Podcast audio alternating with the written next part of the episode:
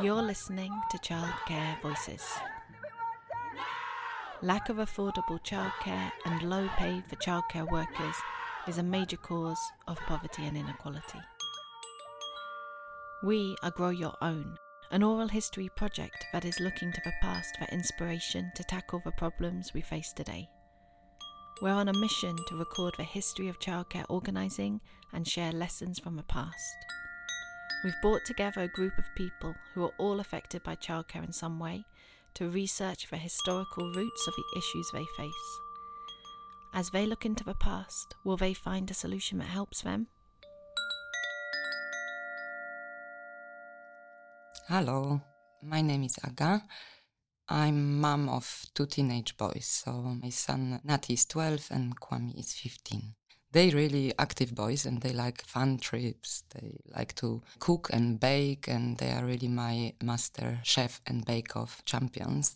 And I would like to help them have a good time. But it's very difficult to really find some creative way of engaging them. And I really love them to bits, but to kind of provide them the attractive and healthy way of spending free time is really, really difficult, especially during school holidays and I wish it would be much easier to help them develop their life skills. At times, I'm really thinking like, who is out there who cares for the youth? It seems like no one does anymore. All community centers are not involving that much children over 12 years old, and most of community centers, as we all know, are closed. So I wanted to find out more about it and I went and researched and I found the co-leader of Green Party, Sian Berry, said a decade ago London boasted with at least 299 youth centers, when now research shows that the total number of youth centers has been cut by 133, which means more than 50% of the youth service budget was cut in last decade. So let me look around in Hackney where I live and see how the youth provision is provided and who does that.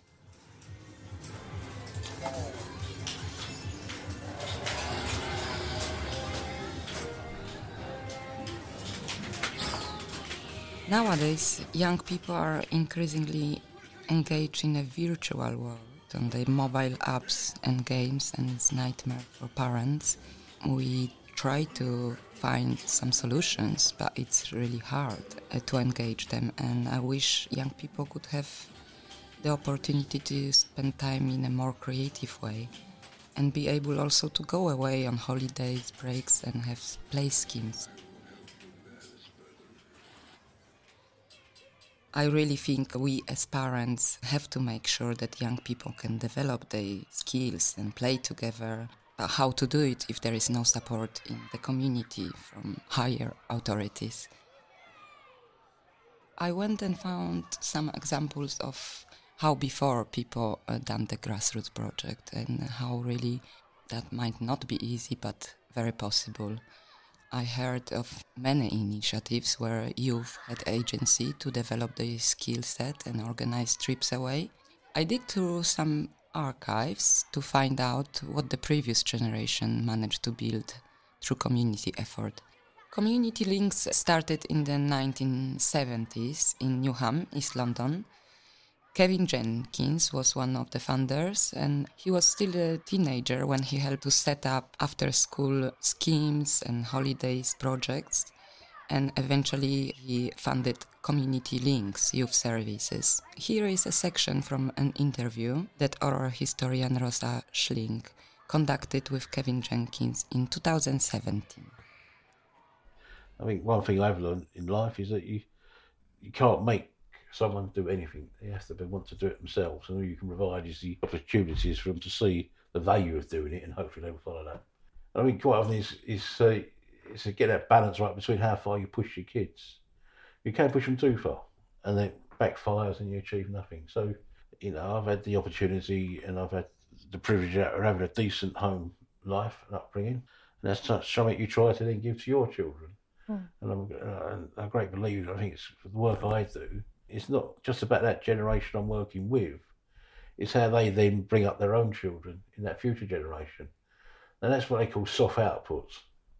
And people laugh at me when I say that's an output as far as I'm concerned. Mm-hmm. But that's what it's about, really. You know, so we might say the kid I picked up here, he may have stopped or she may have stopped uh, taking that drug or something, or they might stop offending. But it isn't just about them, it's giving, give them, equip them for the future. So their children, hopefully, won't go through experience that their parents are going through. Kevin ran a group called Let Newham Play Again, which worked to get play back on the agenda. Here he describes the challenges faced today. Uh, so, subsequent to after that, when uh, with the beginning of Community Links, Community Links uh, in its very, very early days, back in 77, we began to look at doing play projects either after school or during the school holidays. Uh, in response to requests from parents. Uh, and we set up a network, or grew a network, which eventually at its peak was 45, 50 schemes every holiday, using community facilities. That could be schools, church halls, or just open spaces. We'd organise what we call open access community based play projects, uh, which tend to run from 10 to 4 Monday to Friday, occasionally weekends as well.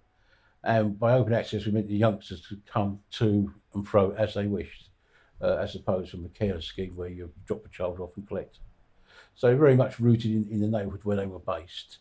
They catered for, on paper, 5 to 12, 13 year olds, but obviously, given the nature of the scenes, the fact it was a community, often the families don't sort of recognise age barriers. So quite often older kids are responsible for younger kids and all that sort of stuff. So it was a real, real community effort. This is pre Ofsted days as well, you know. So we probably had three or four staff uh, to run the scheme, supported by volunteers. They could be parents, they could be just general community volunteers.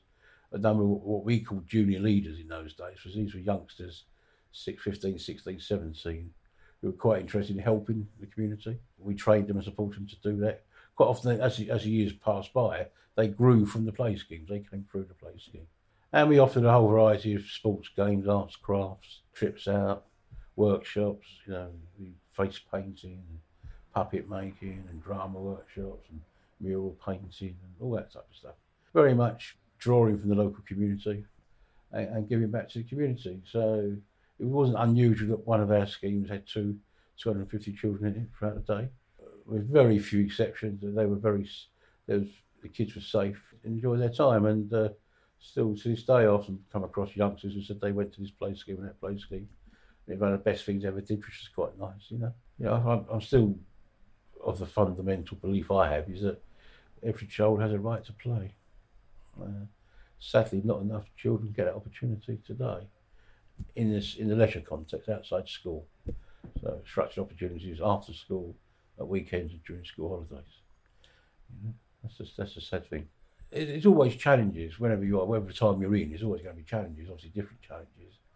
certainly today, there's a lot. There's far fewer opportunities for youngsters to what I would call access open access play uh, as a part. There's there's probably more there's, there's more opportunity today for youngsters to, to access structured like clubs yeah, uh, or particular sessions. So, you know, there are things like park lights where you can go and do an hour's cricket or an hour's football, something like that, you know. There's like something, some, there are still summer schools where you do, where you go and do a, a focused course on something for young people. Uh, so there, there are there may be stuff in the libraries, for example. You know, it might be uh, a reading club and stuff like that. But what there isn't is community-based open access play opportunities where youngsters can come at 10, stay to 4 or whatever and get involved in a variety of arts, crafts, sports, games uh, each day of the week. Not just for an hour here or an hour, an hour there, you know, uh, that involve the, the, the, which are part of that community where they live involved that community in helping run them, building relationships between the young and the old, helping each other, you know, and, and playing there on your own doorstep, really. not having to travel to wherever the, the, the nearest base is for a summer project or or a park that's got a, a park life scheme you know. Listening to Kevin gives me hope. Great initiatives were possible in the past. There were affordable play schemes and trips away that provided opportunities to gain transferable life skills and just fun time. Do we have any more recent examples? Hmm. In the summer 21, a group of mothers from Hackney raised money through organizing a cook-up at Round Chapel uh, to fund a two days holiday break at farm in Kent.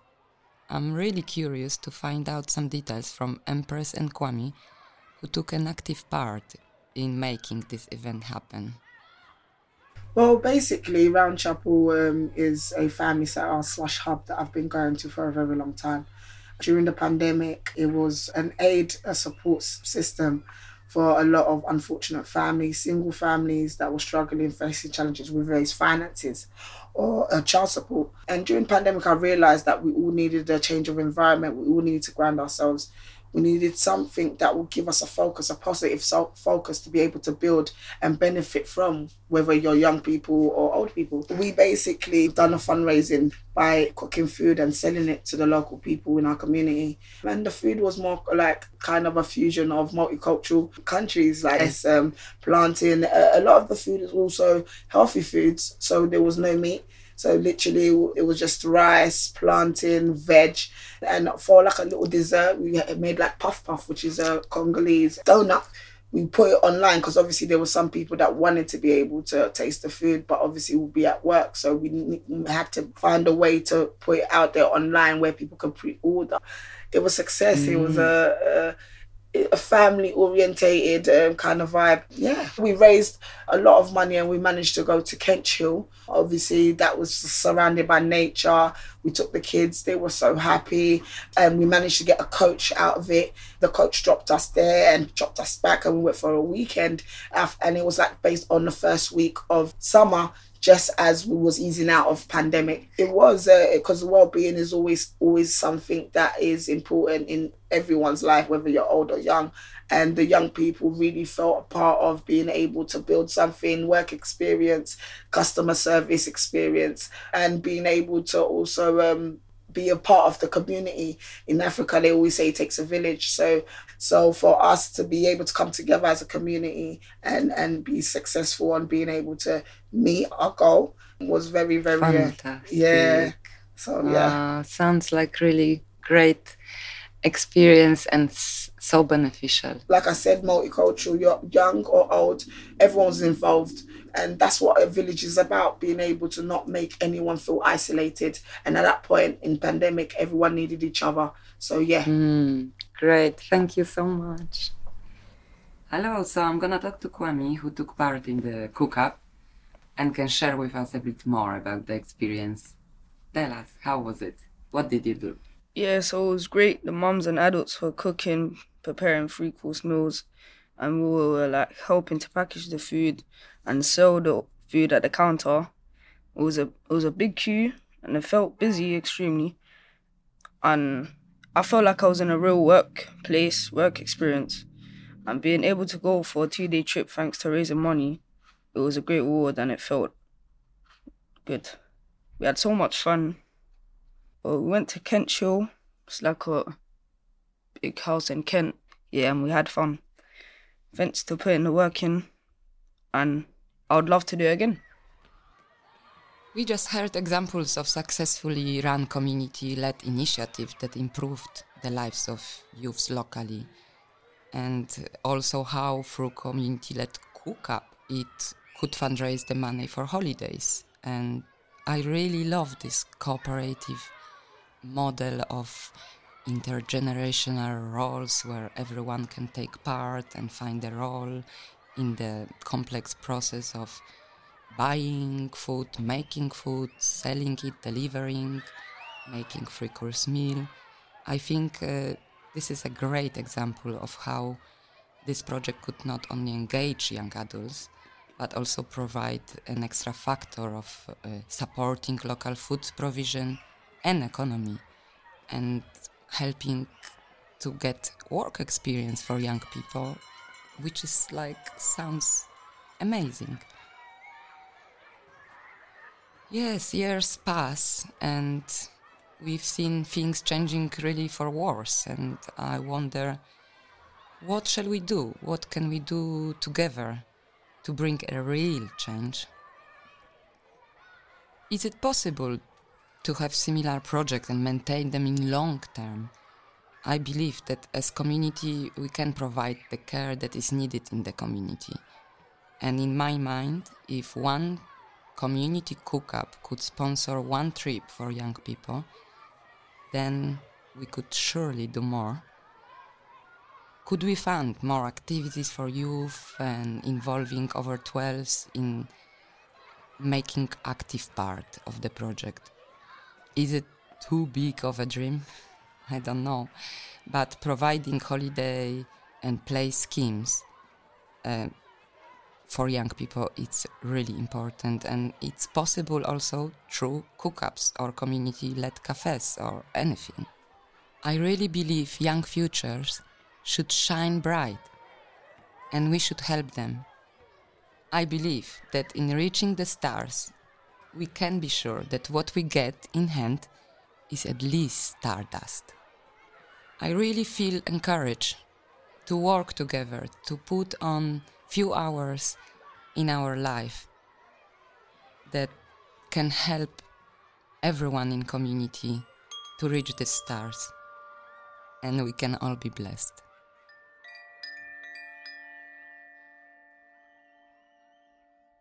You've been listening to Child Care Voices.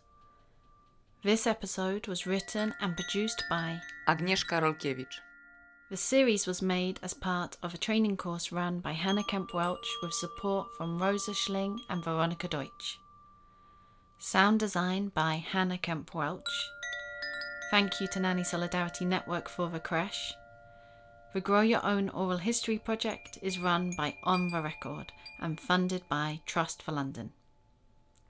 Find out more at on-the-record.org.uk or follow us on Twitter at growyourown underscore OHP.